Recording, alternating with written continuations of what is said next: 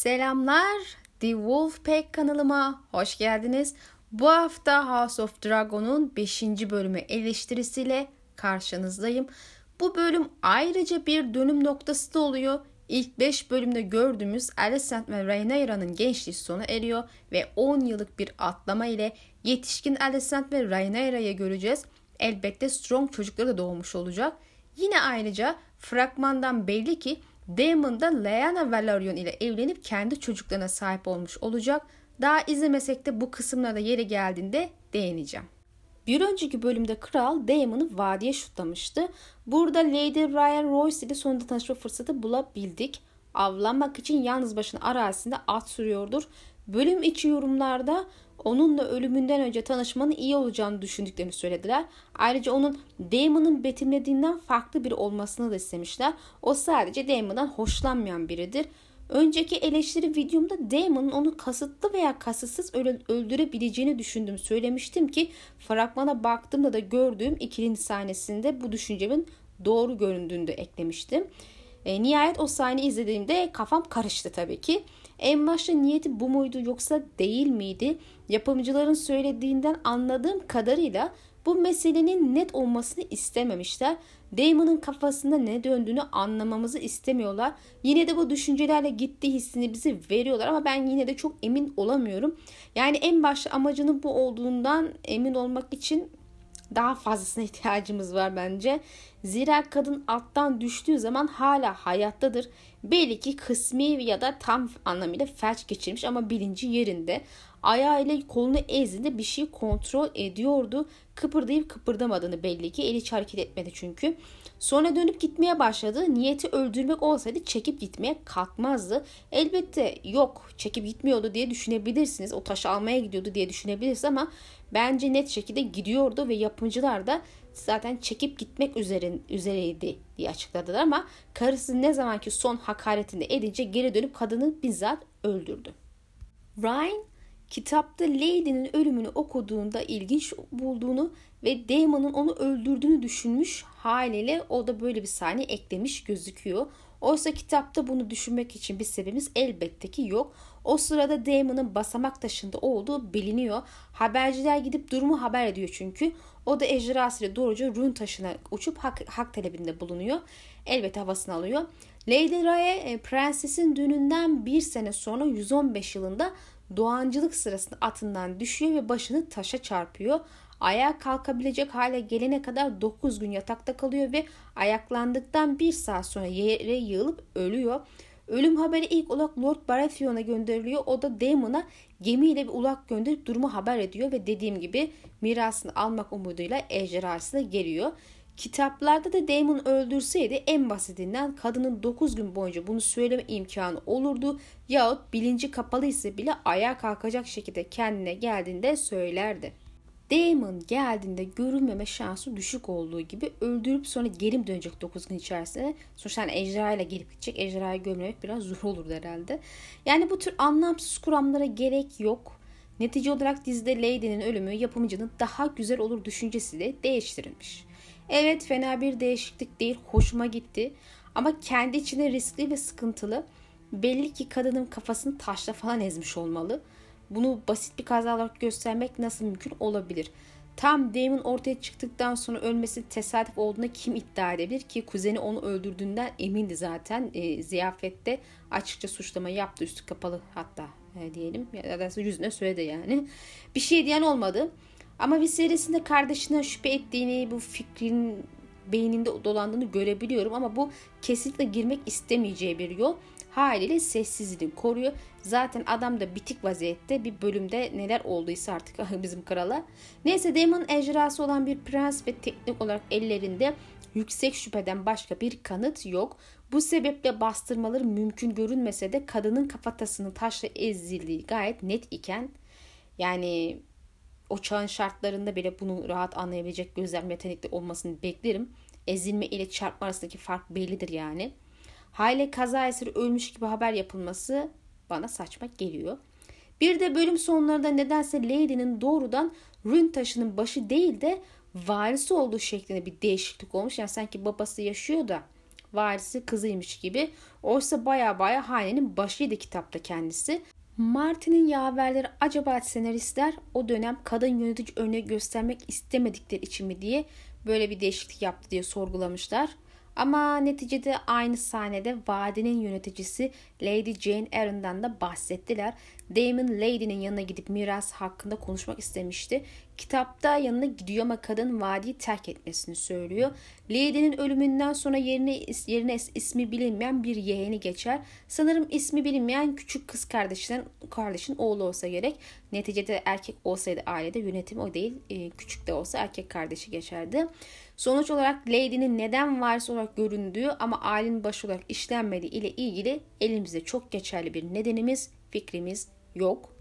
En güçlü fikrimizi Lady Jane'in dizideki var ile, varlığı ile çürüyor. Bunun üstünden gidecek bir hikaye yazarlardı belki diye düşünsem de bir sonraki bölümde 10 senelik bir atlama bunu mümkün kılmıyor. Hem en fazla şöyle bir bahsedip geçiştirebilirler sohbet arasında. Buradan evlilik teklifine geçelim. Kral Rhaenyra ve Leonor arasında bir evliliğe karar vermişti. İkinci sahnemiz bu evlilik teklifinin Valerionlara yapılması için kraliyet mangasının gelişiyle oluyor. Tam da manga denir mi bilmiyorum da bir tane gemiyle geliyorlar. Deniz yoluyla Akıntı Taşı'na doğru bir yolculuk görüyoruz. Yeni kral eli beklediğimiz gibi Lord Lionel Strong olmuş. Kral ve varisi geliyor ama ortada hiçbir karşılama mangası yok.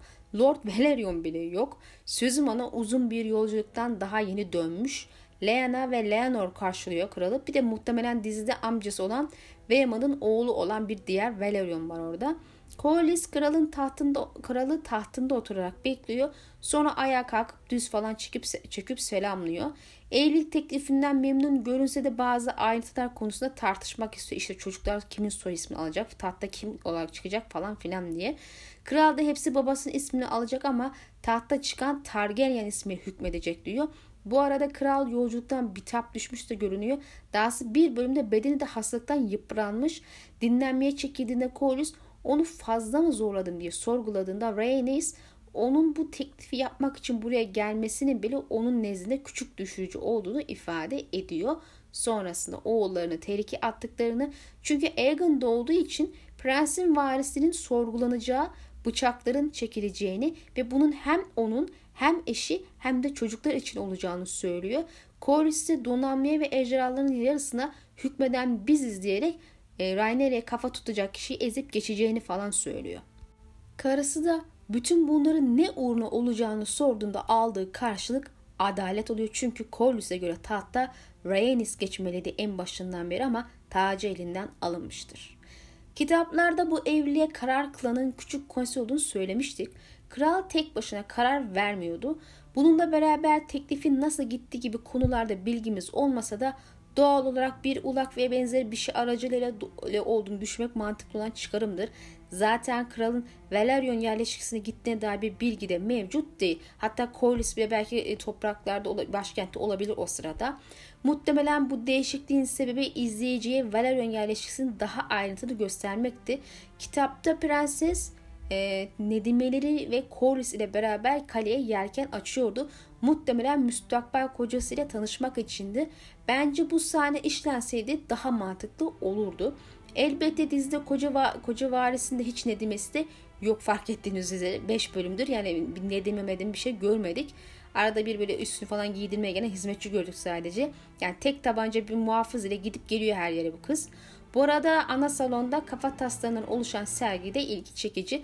Araştırmadım evvelden bilen yazabilir ama sanırım eski Valerionların yani Lord Valerionların kafa tasları gibi bir şey herhalde.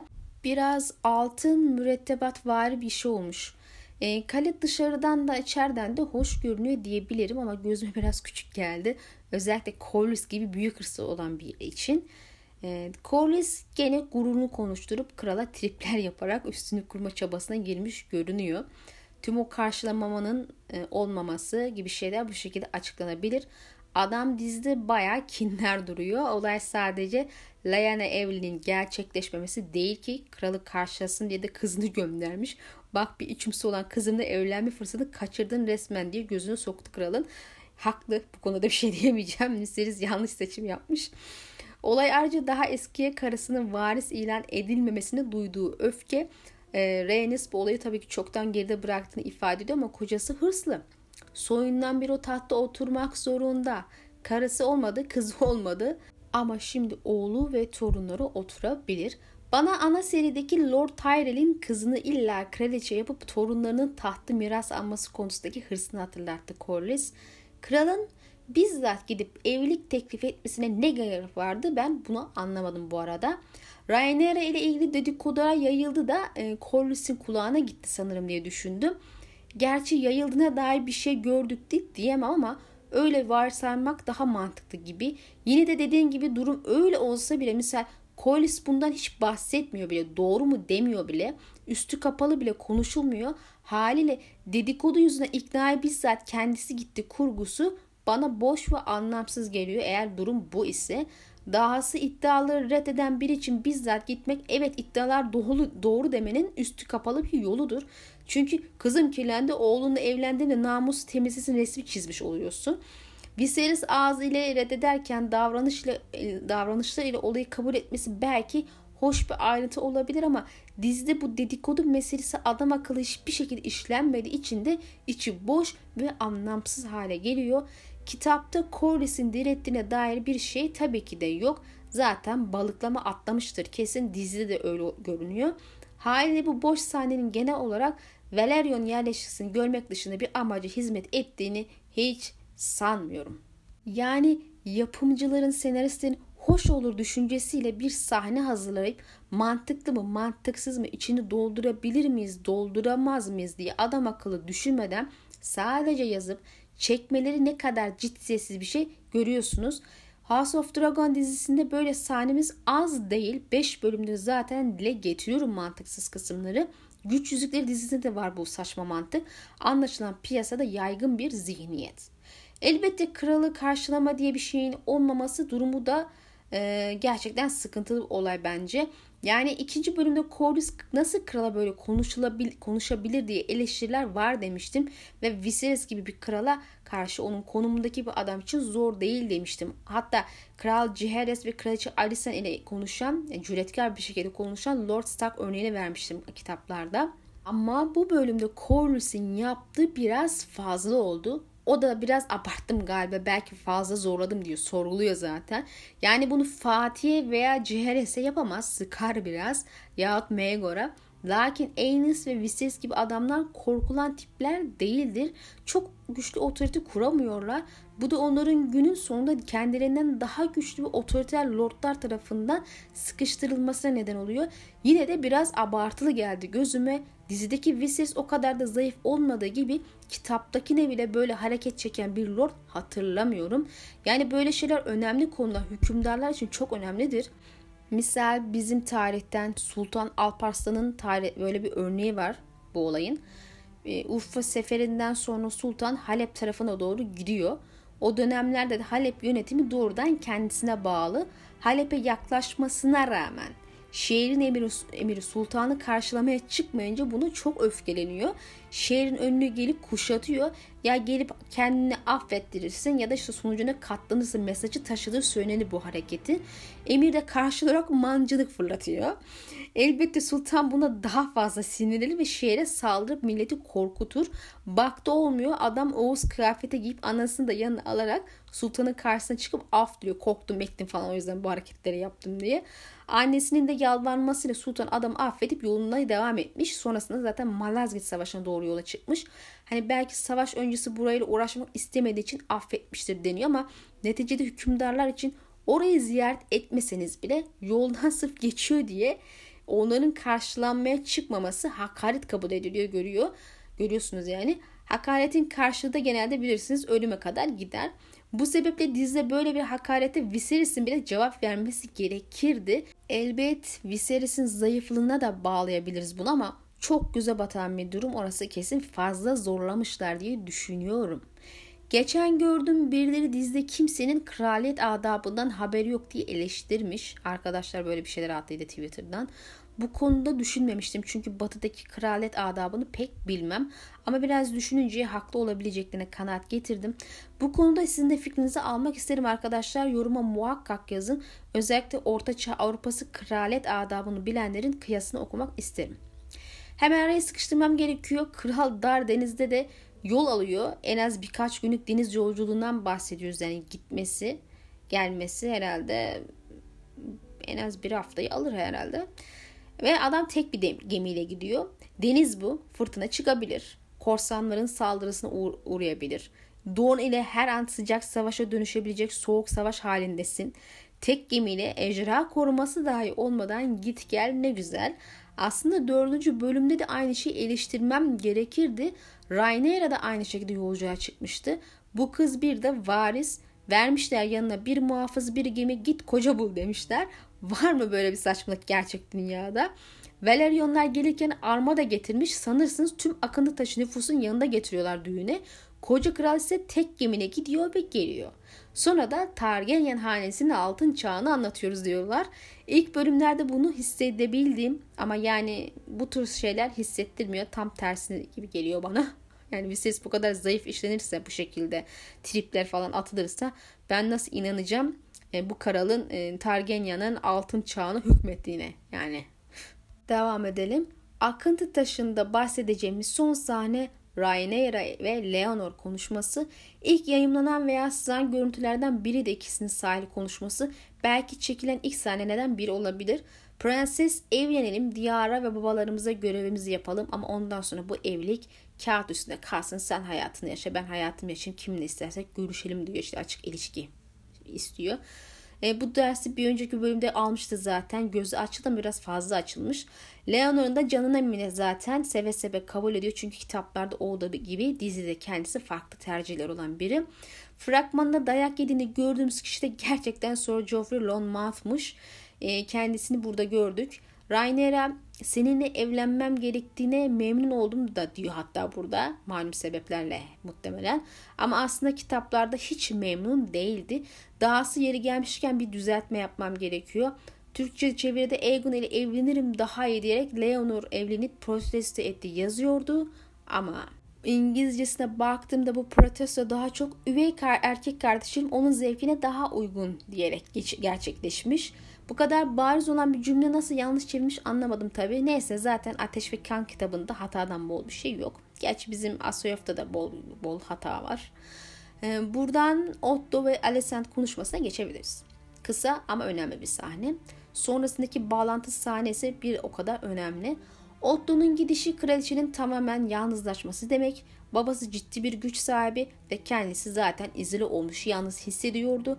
Sabık kral elimiz kızının gerçek durumu görmek istemediğini, Rhaenyra'yı seçtiğini ama ileride diyarın onu asla kabul etmeyeceğini ve bu sebeple de Rhaenyra'nın Aegon'u öldüreceğini çünkü başka çaresi olmayacağını söylüyor. Başka türlü tahtını koruyamayacağını söylüyor. Ya Aegon'u kral olmak için hazırlar ya da ileride üvey kızının merhametine kalır. Otto'yu oynayan oyuncu aslında bu sözlerin altında seni seviyorum ve senin için endişe ediyorum cümlesini yattığını ama bu kelimelerin Otto'nun lügatında olmadığını ifade ediyor. O da bu şekilde e, e, anlatıyor derdine kızına. E zaten sarılmaz sahnesi de babasının kızı için sevgi ve endişesini gözler önüne seriyor. Fragmanlarda Alicent'in benzer bir öldürme cümlesini oğlu Aegon'a kurduğunu görmüştük. E, sonrasında da Laris Tanrı korusunda kraliçeyi görmeye gelir ve alelade gibi görünen bir sohbet başlatır ama işin özünde ustaca kadını istediği konuya çekerek onu manipüle eder. Büyük istat e, e, Melos'un prensesi Ayça'yı götürdüğünü bilmesini sağlar. Daha sonraki sahnede de Alicent kolu koruyucusu ve sürekli yanında olduğu için bilgi sahibi olacağını düşünerek sorgulamaya çağırır.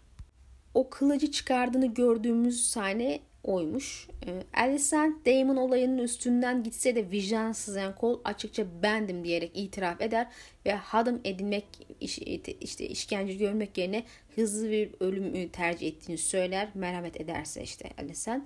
E çünkü hani geç dizide işlenmedi ama kitaplarda Kral Ceres bir kral muhafızını hadım edip süre göndermişti. Adam bir sürü kadını evlenip çocuk sahibi olmuş. E, Alicent de bir şey demeden onu gönderir. Bu olaylar kraliçenin sadakatini sorguladığı ve yanlış yere sadakat besleyip sonunda kendi ailesini, doğduğu ailesini ve çocuklarını seçtiği bir iç hesaplamayı tetikleyen olaylar zinciridir. Geçen bölümde nasıl bu ikisinin arası bozulacak diye sormuştum. Çok daha büyük ve karmaşık bir şey olması gerektiğini düşündüğüm için sanırım bariz olanı görmedim, göremedim.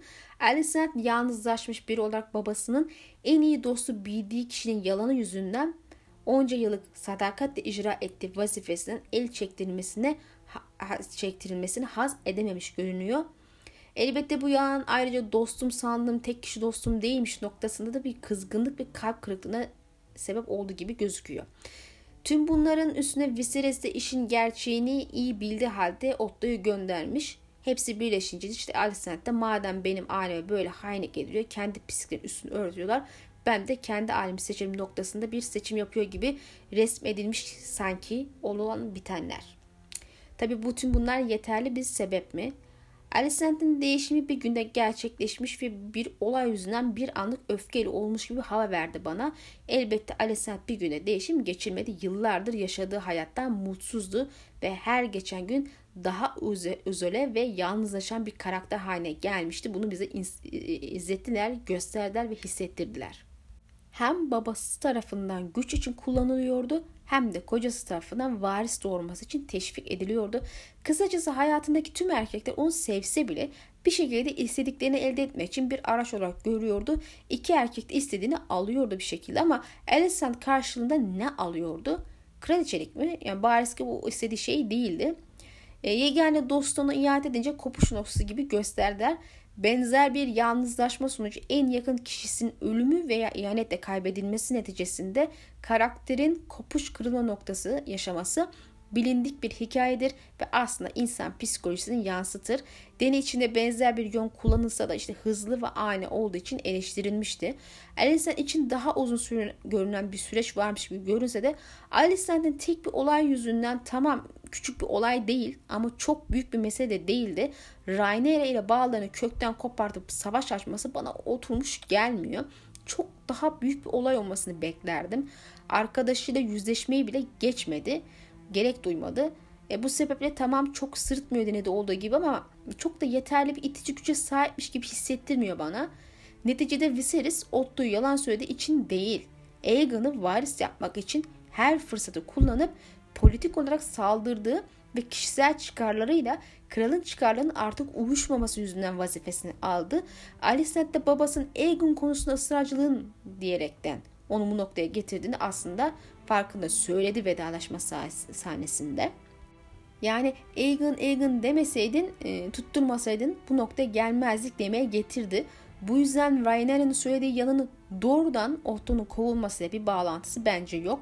Olay tamamen Aegon noktasına ısrarcı olması sebebiyle Rhaenyra'nın babasından Otto'yu uzaklaştırmasını talep etmesiydi ki yani sahneler açık açık arka arkaya izlendiğinde bence oturuyor bu şekilde. Yani ne sebebi ne oldu belli. Elbette bu işin ayrıntısını Alicent bilmeyebilir. Ama Otto'nun Aegon aşkının onu kovulma noktasına getirdiğinde farkında bunu ifade etti. Kocası için öyle kızmasına bir sebep yok bence. Zaten Damon'ın söylediklerine inandığını ifade etmişti. Yani inandığını gösteriyordu Viserys. Alicent onu aksine ikna etmeye çalışmıştı. Yani işin özünde Otto bir yalan uğruna kovuldu diye bir şey de yok. Viserys inanmadığını söylemedi eşine. Bu sebeple bu yalanın ortaya çıkması yüzünden böyle bir kopuş olması bence yeterli değil, zayıf bir kurgu olmuş. Ayrıca olayı tek taraflı gördük. Fragmandan anladığım kadarıyla 10 senelik atlama sonrası Rhaenyra da Alicent'ten kopmuş, ondan nefret eden bir düşman haline gelmiş olacak ama biz onun için bunun nasıl olduğunu görmeyeceğiz. Bu da bence kötü bir kurgu. Yani ben olsaydım şöyle bir hikaye yazardım. İkisi arkadaş tamam madem öyle. Fakat Alicent kraliçe olduktan sonra Otto ve Doğanoğlu ile arkadaşlar arasında kalacak. E zaten bu kısmen de oldu sayılır ama tek taraflı çok da gerilim olmayan bir durumdu. Zaten eksik olan bu hikayede. Diğer yandan aynı şey Rainer içinde olmalıydı. Aegon'un doğumu onu kötü hissettirdi doğru ama misal Alicent ile bir çıkar çatışması yaşamadı. İki karakter de hem varislik hem de arkadaşlık arasında kalarak bir çıkar çatışması yaşasaydı ve ikisi de tat oyununa bulaşarak yani bizzat kendileri hamleler yaparak ilişkileri gelişseydi ve son bir büyük hamle ile ilişki tamamen kopsaydı daha iyi olurdu. Bunun için en az 6-7 bölüm gerekirdi aslında. 10 bölüm giriş sezonu için çok az. Oysa biz ikisini de tat oyununda görmedik. Sadece Prenses 4. bölümün sonunda bir Otto'ya bir hamle yaptı. E sürekli olarak Alicent üstünden gördük ilişkiyi. onun dönüşümünü gördük aslında ama Rhaenyra neden dönüştü? Niye böyle oldu? Alicent surat asınca o halde ben de sana düşman olur mu dedi. Çocukça bir hareket şüphesiz. Yani böyle bir şey de beklemiyorum tabii. E, çok farklı prenses göreceğiz sonraki bölümde muhtemelen ama ve e, biz e, bunun altyapısını e, görmemiz gerekirken göremedik. E, gördük diyemiyorum. Uzun lafın kısası bu ilişkide senaristler hep Alicent üstüne oynamış. Rhaenyra kısmı eksik kalmış. Bu da benim için diziye eksi olarak ekleniyor.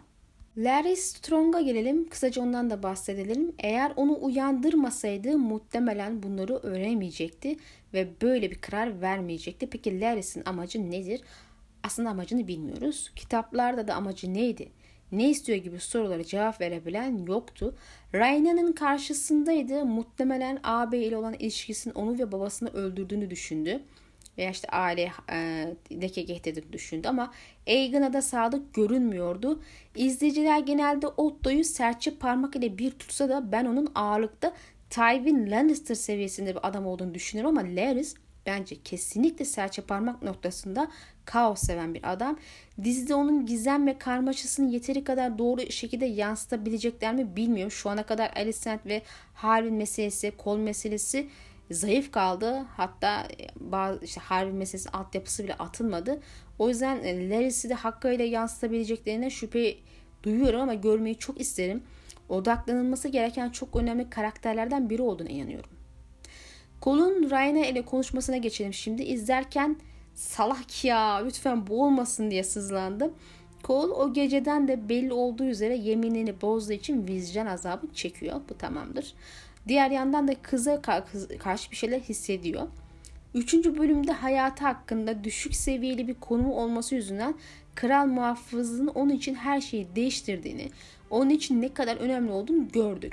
Dördüncü bölümde pelerin lekelendi ve beşinci bölümde de ismini toparlayabilmek için yani işin özünde utancından kaçabilmek için Rhaenyra ile Essos'a kaçıp orada birlikte özgürce yaşayarak karı koca olmak istedi.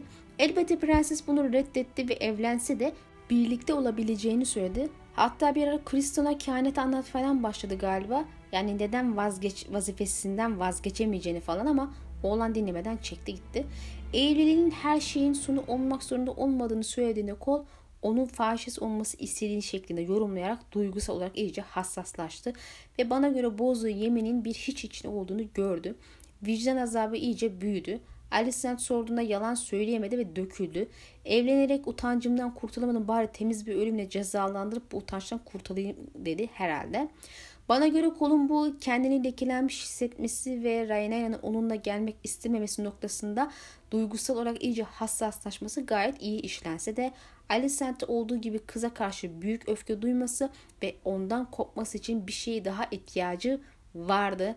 Evet oğlan alığın teki kendini cezalandırması gerekirken gidip öfkesini prensesi kustu falan diyerek olayı zayıf bir karakterdi noktasında e, işlenmiş kabul edebiliriz.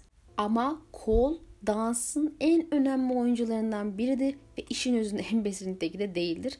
Adam tarihe kral yapan olarak geçti. Beyinsizin biri böyle olmaz, olamaz.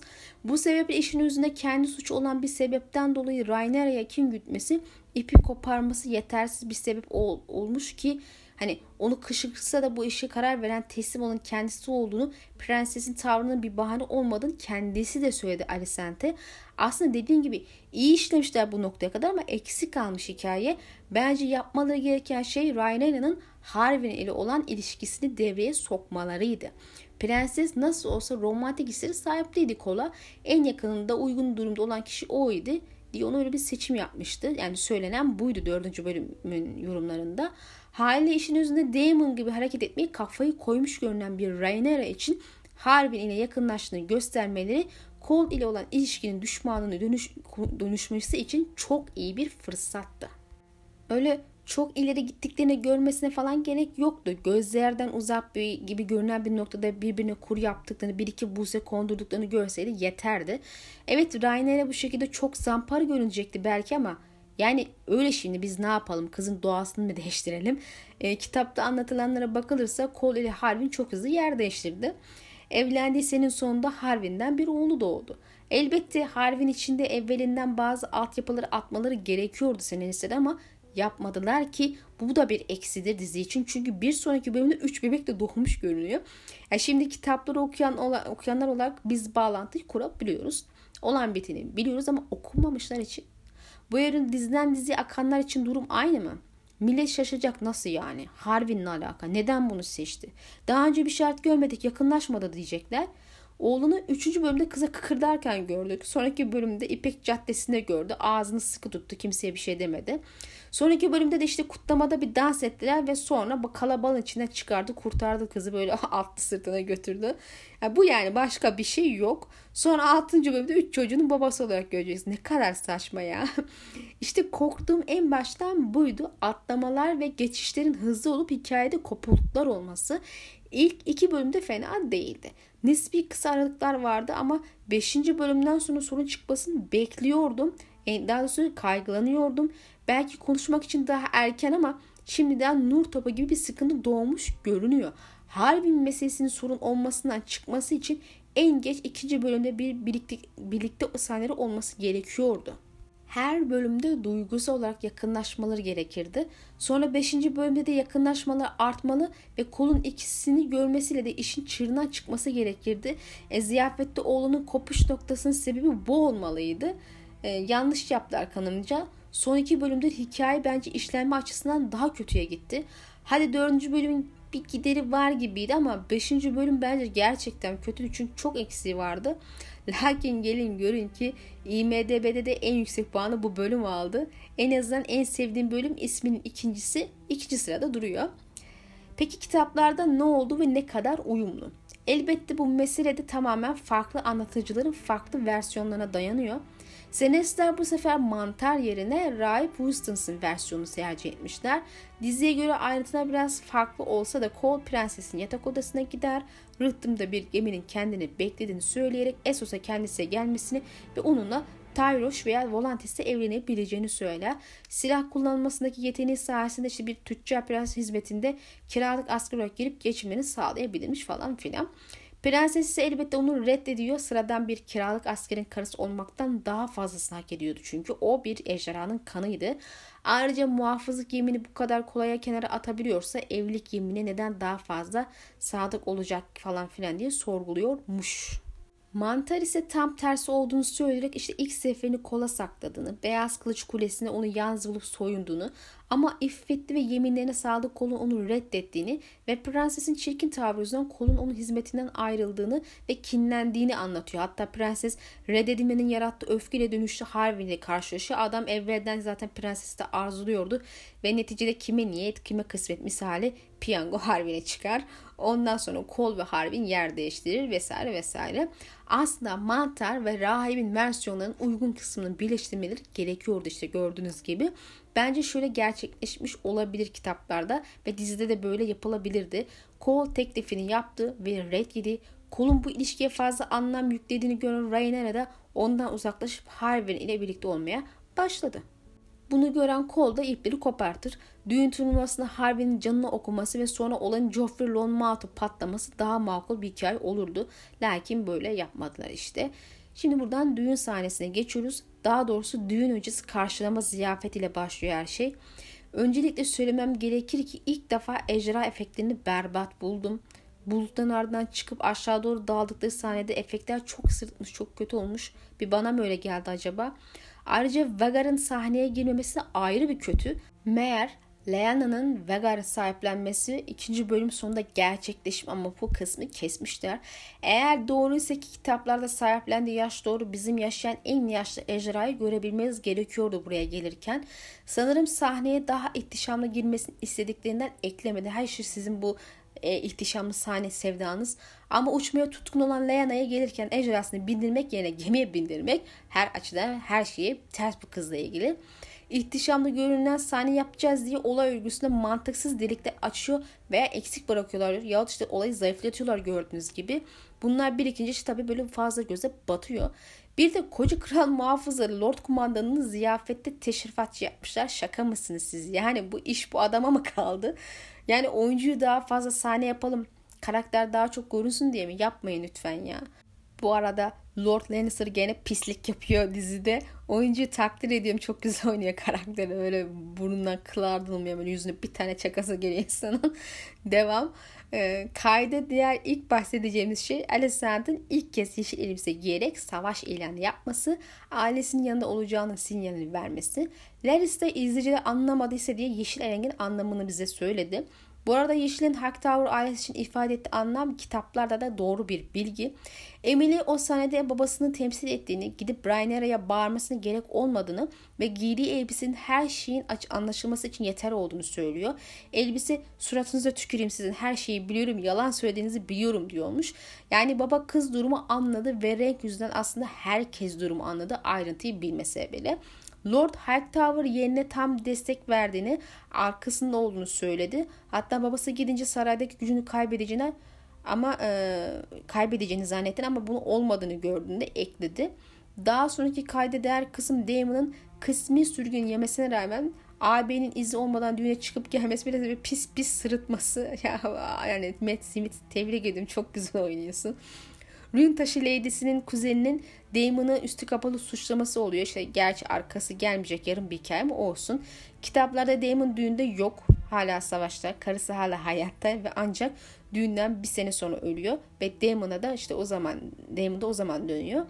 Damon e, göz, e, işte gözünü Leyana'ya dikiyor. Kur yapıyor birbirine falan. Üstü kapalı evlilik bahsi geçiyor gibi görünüyor ki Bravos Lord'un oğlu sahneleri atlayıp doğrudan evlenmiş olarak mı gösterecekler bir sonraki bölümde? Zira ikizlerden birini kocaman görürüz. İşte sonraki bölümün e, zaman atlaması konusunda böyle büyük bir sıkıntı yarattığının bir göstergesi daha. Diğer yandan Joffrey 2 dakikalık süpersonik gözlemiyle Rhaenyra'nın sevgilisinin kol olduğunu anlıyor. Ya millet gerzek ya da bunlar çok zeki. O kadar gizlenen şeyi 2 dakikada başkaları çözüyor. Neyse kola gidip beraber çalışım değer verdiklerimizi koruyalım falan diyor.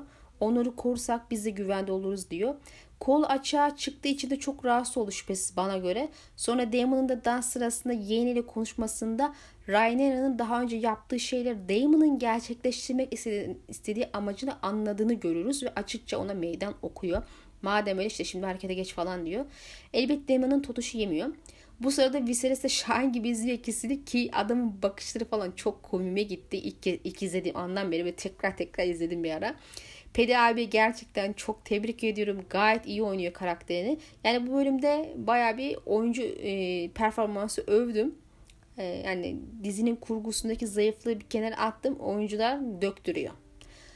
Konuşma sonunda kıyamet tabii kopuyor ve bir Game of Thrones geleni olan kavga, kan ve ölüm gerçekleşiyor. Cole döve döve Joffrey Lonmouth'u öldürüyor.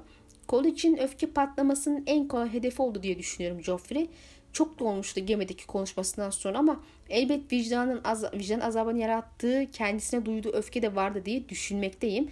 Sırrını da bildiği gerçeğinden hoşlanmadığını düşünebiliriz elbet ama bence asıl mesele kolay hedef görmesi ve neticede Rhaenyra'nın siyahların yani yanında duran biri olması kolun ilk kanı dökmüş olduğu gerçeğini gösteriyor. Tabi bunu bilinçli olarak falan yapmıyor. İşte siyahları şey yapayım falan. Zaten siyah yeşil diye daha ayrılmadı ama hani bizim için böyle bir manası var. Kitaplarda da zaten e, ilk kanı gerçekten kol döküyor siyahlardan. Adam sürekli siyahların kanını döküyor yani. Bilirsiniz Dothraki geleneklerinde düğünde en az 3 ölü olmazsa sıkıcı bir düğün kabul edilir. Ee, Westeros'taki düğünlerde de en az bir ölü ve ağlayan bir olmazsa biz ona düğün demiyoruz arkadaşlar. Gene bir Joffrey bir başka düğünde öldü. Kızıl düğün, mor düğün. Bunu ne demek lazım karar verelim bence. Velaryonlarda altın renk hakimdi kıyafetlerinde altın siyah ama altın düğün Alissa Velaryon'un Lord Baratheon ile evlendiğinde düğün için kullanılan isimdi. Bu olmaz. Gerçi dizide böyle bilgi olmadığı için belki kullanabilir. Bir diğer isim önerirse yeşil düğün olabilir. Hani Alicent'in Assolis gibi içeri girmesi ve damga vurması olduğundan dolayı verdiği mesaj kayda değer bir şeydi. Yine de beyaz düğün demek daha uygun olabilir bence. Prensesin giydiği elbise ve kolun beyaz pelerine vurgu olarak bilhassa kapanışı kol yaptığı için en uygunu beyaz düğün gibi. Sonuç olarak beyaz düğün kralın umduğu gibi tarihe harika bir şekilde geçecek bir birleşme olmuyor ve kan ile ölümle bitiyor. Aksi olsaydı zaten ayıp olurdu. Bu belki de biraz evliliğin doğasını ve sonunu da ima ediyor gibi olabilir. Yani dansa e, ithaf oluyor olabilir. E, ölümle başlayan evlilik ölümle sona erecek bu arada. Bir de e, bilen varsa söylesin lütfen. Damon bir anda Rainer'ın yanından kayboldu kavga kopunca. Nereye gitti? bir anda böyle toz buz oldu. Sanki hayret gibi geldi gitti ya. Ama neydi şimdi bu sahnede? Harbi'ni sırtlayıp götürsün kızı diye mi o da o Damon bir anda ortadan kayboldu kızı bıraktı orada. Yani akıllarınca böyle mi bir altyapı hazırlamış oldular ikisi için? Ne kadar saçma anlamsız şeyler bunlar ya. Joffrey'nin ölümü sonrası kral hızlıca ayaküstü o gece kızı ve Leonor'u evlendiriyor bu arada. Sahne sonunda ölen şövalyenin kanını içmeye gelen fare de ayrı bir hoş ayrıntı gibi duruyor. İleride kan ve peynir olarak tarihe geçen kanlı ve trajik bir eyleme gönderme gibi geldi bana. Peynir isimli bir adam Kızılkale'de fare yakalayıcısıdır. Arkadaşıyla yaptığı eylemin sonunda Kızılkale'de fare yakalamak için insan yerine kedi kullanma gelmeye başladı. Bu olayı bilen bilir ama bilmeyenler için bahsetmek istemedim. E, olayın olmasını tetikleyen şey 10. bölümde gerçekleşecek ama olayın karşılığı olarak bunu son bölümde görebilecek miyiz? Bilmiyorum ama muhtemelen göreceğimizi düşünüyorum. Zira ikinci sezonda görmek yerine birbiriyle bağlantılı iki kötü olayı tek bir sezonda görüp trajediyle daha fazla trajedi kapatmak sezonu daha mantıklı gibi. Nikah olurken kolda kendini öldürmek için Tanrı konusunu seçiyor. Sanırsınız arkadaşlar başka bir şey yok karede. Tek orası var. Herkes sürekli burada geziyor. Ama itiraf etmek gerekirse burası bence kalenin en güzel yeri. Üvet ağacından mıdır nedir artık. Alicent olacakları tahmin etmiş gibi oğlanı bulur ve intiharın önüne geçer. Belli ki kraliçenin sırrını saklaması ve onun gösterdiği bu merhamet ve onu kurtarması kolun sadakatini kazanmasına neden olarak Yeşil'in yanına geçecek. Önceki bölüm eleştirisinde Rainera'nın kolu seçmesinin onun için her şeyi değiştirdiğini söylemiştim. Daha doğrusu yapımcıların söylediğini aktarmıştım. Burada izni şimdi görüyoruz bu olayın.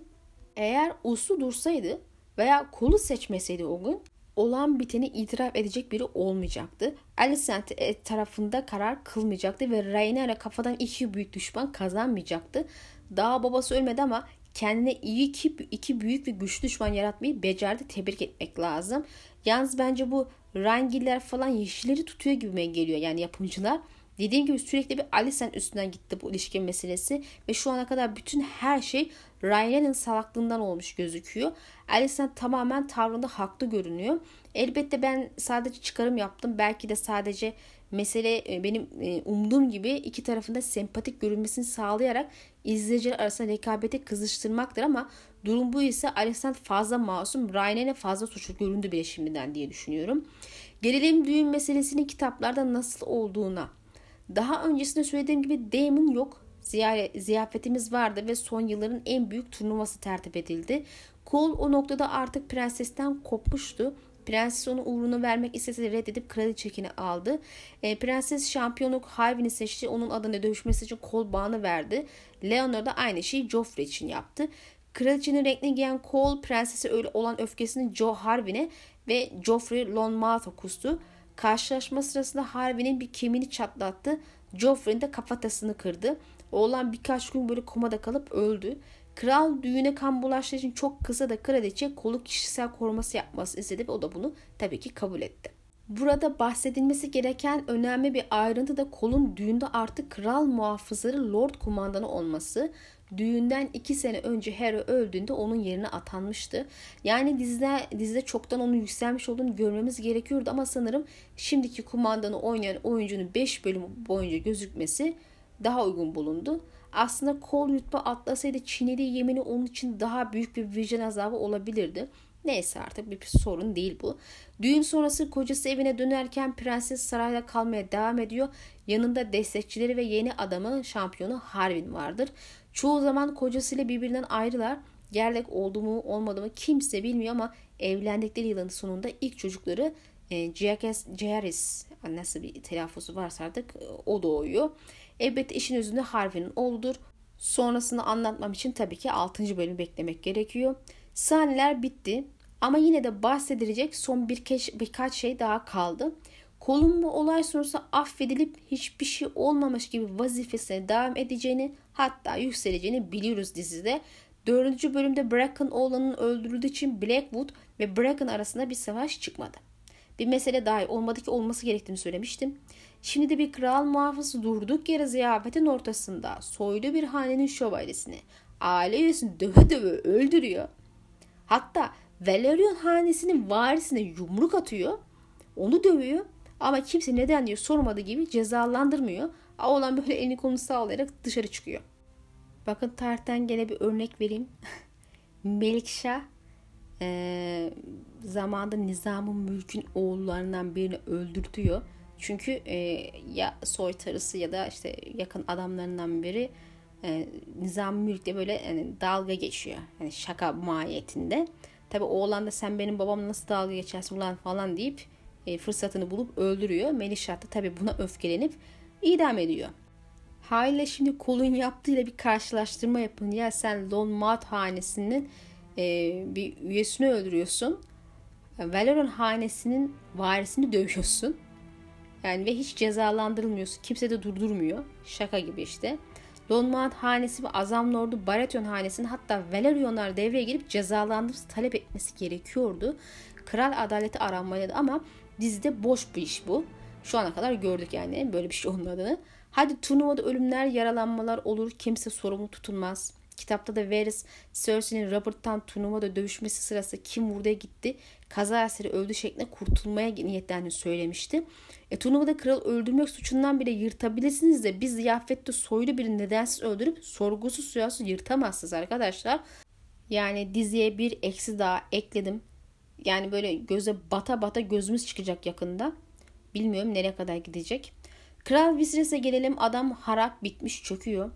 Ben yüksek şeker hastalığı olduğunu falan düşünmüştüm ve bence en uygun da bu olurdu. Ama oyuncunun da açıkladığına göre kendisi cüzdan hastalığından muzdaripmiş. Anlaşılan sandığımız kadar kolay bulaşan bir hastalık değilmiş bu cüzdan. Gerçi neden nasıl bulaşıyor hala tam net tespit edilememiş ama uzun süreli fiziksel temaslar bulaşmayı sağlıyor. Uzun yıllar boyunca Alicent ile olan münasebetinden kadına geçmemesine şaşırdım haliyle. Çünkü ilk bölümden beri adam hastalık belirtisi gösteriyor. Sonraki bölümde daha haşat halini göreceğiz. Ve daha sonraki bölümlerde de artık tamamen çürümüş halini göreceğiz. Yüzünde böyle altın bir maske falan var. Bastonla yürüyor. E, yıllar sonra isminin üçüncüsü olan Viserys'in de kafası, kafasında elemiş ve altın ile öldüğü düşünülürse birinci Viserys'in yüzünde altın maske takmalı manidar ve hoş bir gönderme olmuş. Yine de önceki bölümden sonraki bölüme geçişte hızla çeken bir bölümde böyle harap olan iki kere bayılan ve burnu kanayacak kadar kötü durumda olan bir adamın 10 seneden daha fazla dayanıp yaşaması, üstüne Alicent'ten başka çocuklar yapacak durumda olabilmesine şaşırdım biraz. Yani adam yardım almadan yürüyemiyor bile pes. Viserys'in ölümü trajik olsun diye böyle bir hasta gerek var mıydı? Yani şeker de bence yeteri kadar kötüydü.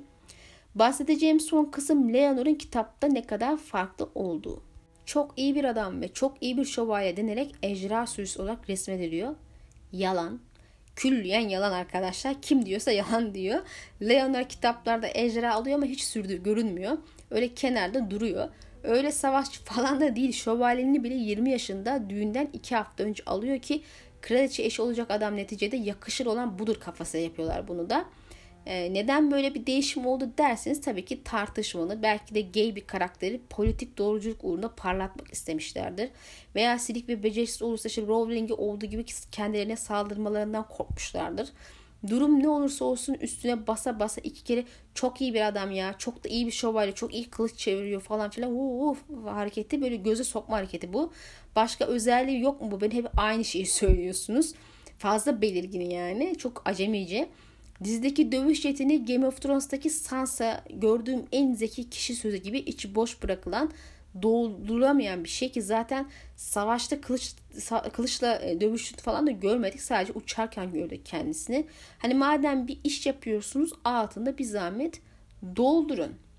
Yapmıyorsunuz. Yani işte böyle boş boş saçma sapan şey oluyor. Ya. Damon'un söylediğine bak çok iyi bir savaşçı, çok iyi bir adam seni sıkar.